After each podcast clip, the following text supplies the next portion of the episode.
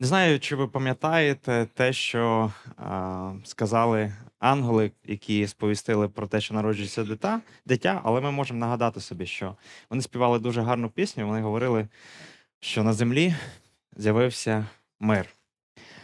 Задовго до цієї події а, пророки вони сповіщали, що прийде князь миру.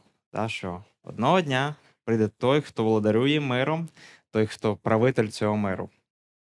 І він тут є. І знаєте, а, я би от підготовці до проповіді, взагалі, от я думав, що чому, якщо Ісус Він прийшов, Він князь миру, ангели вони співали, що мир на землі, а, а миру все рівно не стає більше. Ну, якби все говорить, що його має стати більше, а його не стає. Якось здається, взагалі в нашій реальності, враховуючи наш контекст, те, що в нас відбувається війна, нам взагалі здається, що ніби того миру і близько немає.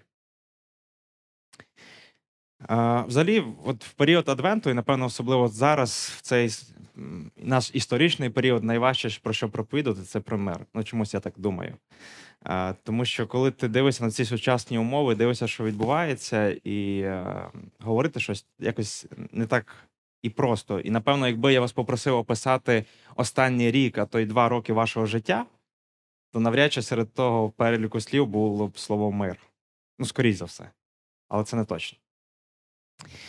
І от більшість людей може запитувати, от що таке взагалі мир, що це таке, чи може бути мир, коли от такі обставини.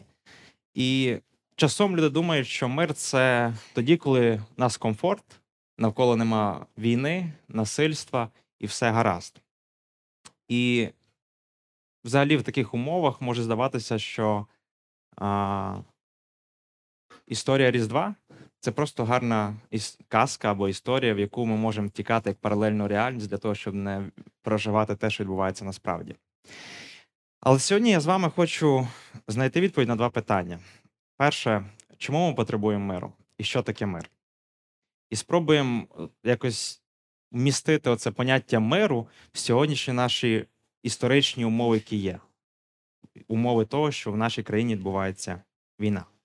І перше питання, на яке ми спробуємо зараз знайти відповідь, це чому ми потребуємо миру. Ну, взагалі, це дуже глобальне питання, і так як це я коротку проповідь проповідую, навряд чи я дам вичерпну відповідь, але я точно переконаний, що ви зможете потім багато що дослідити. Але чому ми потребуємо миру? Буття третього розділу, 14 по 19 вірш. Сказані там такі слова. І тоді Господь Бог сказав Змієві. Тобто, це момент гріхопадіння, коли відбулось, коли Адам і Єва вони зрішили, е, Бог з ними спілкувався, і тоді, вже після того спілкування, діалогу, Бог котре промовляє. І тоді сказав Господь Бог Змієві: за те, що ти це зробив, проклятий ти ж поміж усіх тварин і серед усіх звірів землі. На грудях своїх і червів повзатимеш, та землю їстимеш у всі дні свого життя. І я покладу ворожнечу між тобою і жінкою, між твоїм насінням і насінням, і її насінням.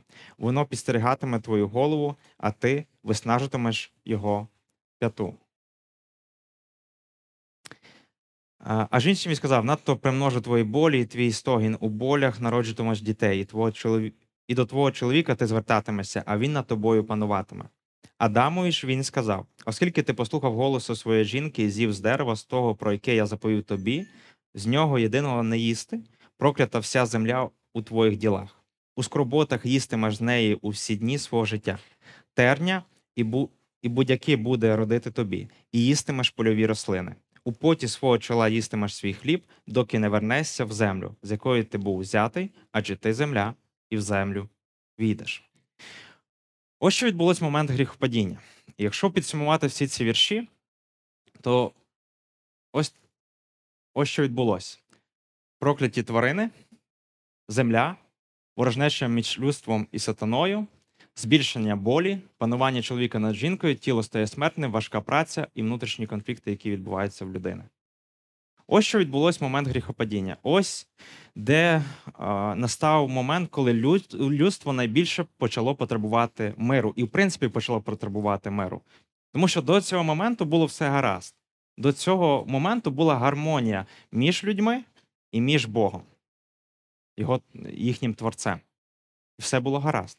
Але коли приходить гріх, то він породжує купу конфліктів і війни.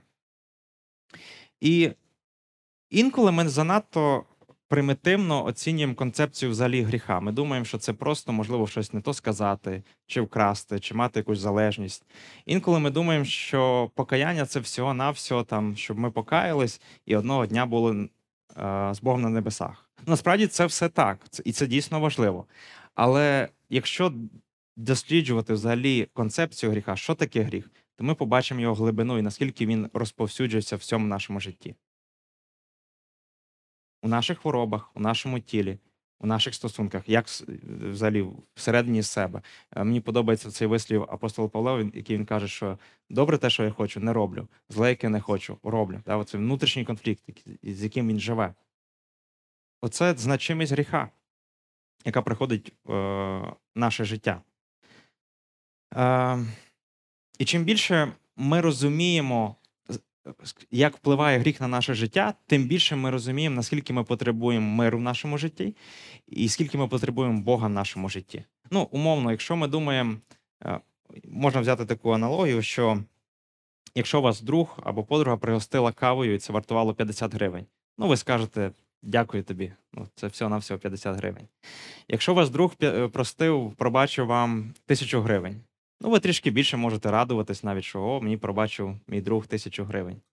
Якщо вам Монобанк або Приватбанк списав кредит в 30 тисяч гривень, 50 тисяч гривень, скаже, в нас е, р- подарунок на Різдво, вам списано ваш весь кредитний ліміт, ви нічого нам не винні. Ну, напевно, ви трішки порадієте і когось ще запросите на каву і пригостите тортиком, тому що ну, вам списали такий значимий борг. Якщо вам скажуть, що вам списали борг за іпотеку, або не знаю, там борг за машину, або борг за якийсь кредит, а, там не знаю, м, 100 тисяч гривень. Ну, напевно, ви ще більше будете радіти, і напевно в інстаграм зробите якийсь пост, тому що ну, вам пробачили тисячу гривень. Якщо вам, не знаю, пробачать борг мільйон, напевно, ви будете ще більш радіснішими. Або якщо вам подарують мільйон, можливо, тоді радість ще буде більше. Бачите, чим більше ми розуміємо, скільки нам пробачено, тим більше збільшується наша радість, і ми готові нею ділити. Чим менше ми розуміємо, що нам пробачили, тим менше ми цьому радіємо. І так само з гріхом. Коли ми думаємо, що Ісус вирішив щось просто маленьке, дрібне, ну ми по одному сприймаємо. Але коли ми починаємо заглиблюватись розуміння концепції гріха, що це таке, і наскільки воно небезпечно для нас, і наскільки воно вразило абсолютно все: і тварин, і природу, і тіло, і наші стосунки один з одним, і наші стосунки з Богом ще подарувало нам ворога сатану. Ось що відбулося. Ось чому ми потребуємо миру-. Ці всі речі, які відбулись в момент гріхопадіння, впливають на те, що у нас немає миру навколо нас і спокою. І подивіться, коли Ісус він відповідав людям про останні часи, він сказав дуже цікаві, цікаві слова. Вони записані Матфія. Якщо у вас є Біблія, можете відкрити Матфія, 24 розділ, 3 по 8 вірш. Там сказано такі слова. Коли він сидів на Оливній горі, до нього на самоті підійшли учні, кажучи: Скажи нам, коли це буде і яка ознака твого приходу та кінця світу? У відповідь Ісус сказав їм: Стережіться, щоб хтось вас не ввів оману, бо багато хто прийде під моїм ім'ям, кажучи, Я Христос, і багатьох зведуть. Ви почуєте про війни і про чутки воєнні. Глядіть, не жахайтесь, бо має так статись, але це ще не кінець. Бо повстане народ проти народу, і царство піде на царство, і буде голод, і пошесті, і землетруси в різних місцях. Та, та це все лише початок страждань. Ну і далі там Ісус декількох розділів він ще описує, що буде в останні часи. Якби страшні новини не звучали зараз, тому що ми живемо у воєнний час, коли відбувається війна, і це неприємно. З іншої сторони, ми дивимося на те, що Ісус сказав, що такі моменти будуть. Нам цього не минути. І чим ближче Христос приходить, тим більше подібних речей буде. Тим більше навколишнього видимо буде здавати, що не існує миру і не існує спокою. І що все ніби не так. Е, але мир, про який ми будемо далі зараз говорити і досліджувати, що ж таке мир, і чому ангели все-таки співали, що на землі є той мир, то цей мир трішки інший, і він, він внутрішній мир. Друге питання це що таке мир? Тобто, ми потребуємо миру, але що це таке мир? Взагалі, у старому заповіті для позначення миру використовується таке дуже гарне слово, і, напевно, ви його неодноразово чули. І, е, Називається воно, ну це я вам ще один термін дам в життя шалом. Оце концепція єврейського миру. І це той, про той мир, про який і говорить Писання, і е, про який ми сьогодні будемо з вами говорити. І шалом це трошки е, ширше поняття, ніж просто комфортні умови навколо нас, як ми можемо інколи буде, можемо думати. Шалом це повнота, це цілісність, це гармонія у всіх тих сферах, де зруйнував гріх. Так? Це наші стосунки з Богом, наші стосунки з людьми, з природою, в тваринному світі. Абсолютно все це цілісність, яка має бути, як задумав Бог. Оцей повнота цього миру. А, І це трішки по-іншому, як ми можемо з вами думати. Тому що часом ми можемо думати, що мир настане тоді, коли припиниться війна в Україні, ми зможемо знову подорожувати країною і виїжджати за кордон. Але насправді, навіть якщо навколо нас видимо буде все окей, це ще не означає, що в нашому світі або в нашому житті присутній мир.